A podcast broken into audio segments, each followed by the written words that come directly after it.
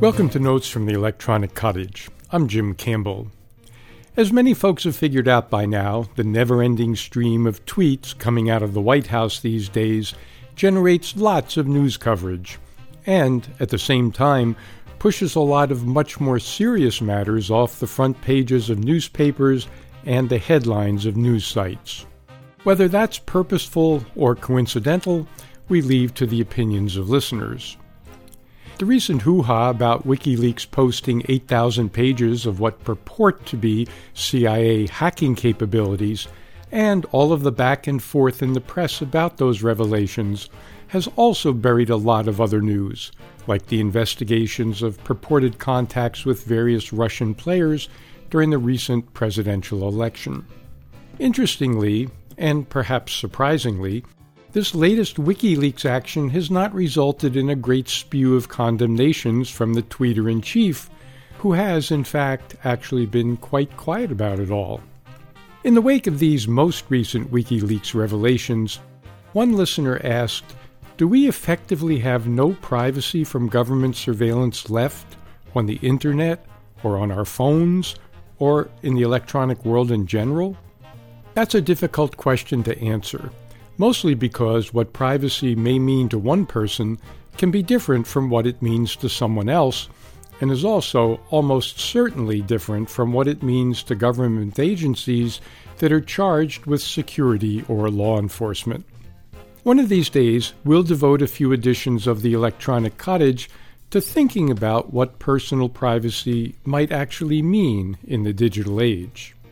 But for now, one answer we can offer to that question with a high degree of certainty is that the U S government, and probably governments of other countries as well, absolutely has the technology to put any of our personal lives on a digital platter if the government chooses to do so. There are two things that keep that from happening. One is a limitation. Simply being able to sift through all the information that the N S A collects, for example, as it siphons all of the digital material leaving or entering the country, and a lot of what never leaves at all. The other thing, and by far the most important one, is the law.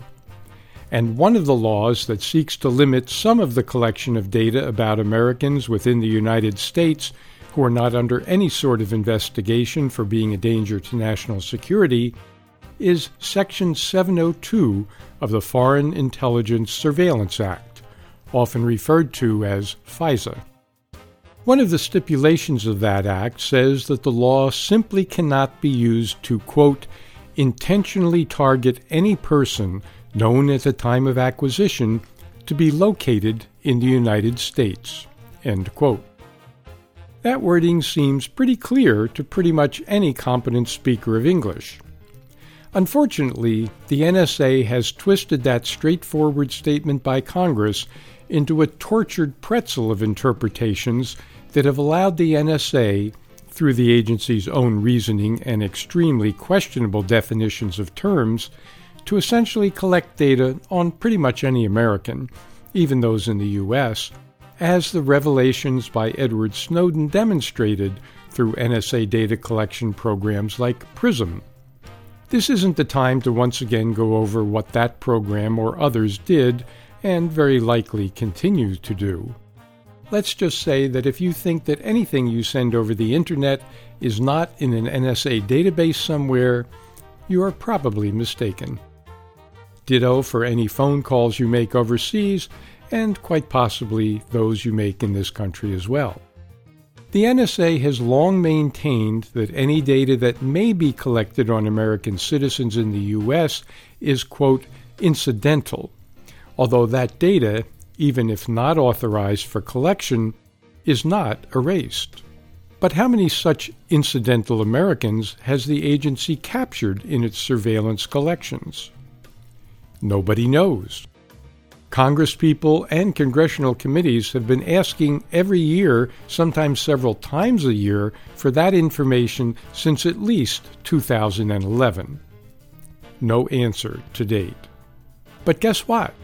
Section seven oh two of the Foreign Intelligence Surveillance Act is set to expire at the end of two thousand seventeen unless extended by an act of Congress. Oh, you haven't heard about that? Amidst the tsunami of tweets and insults and froth and outrage that seems to be the daily diet in Washington these days. What a surprise!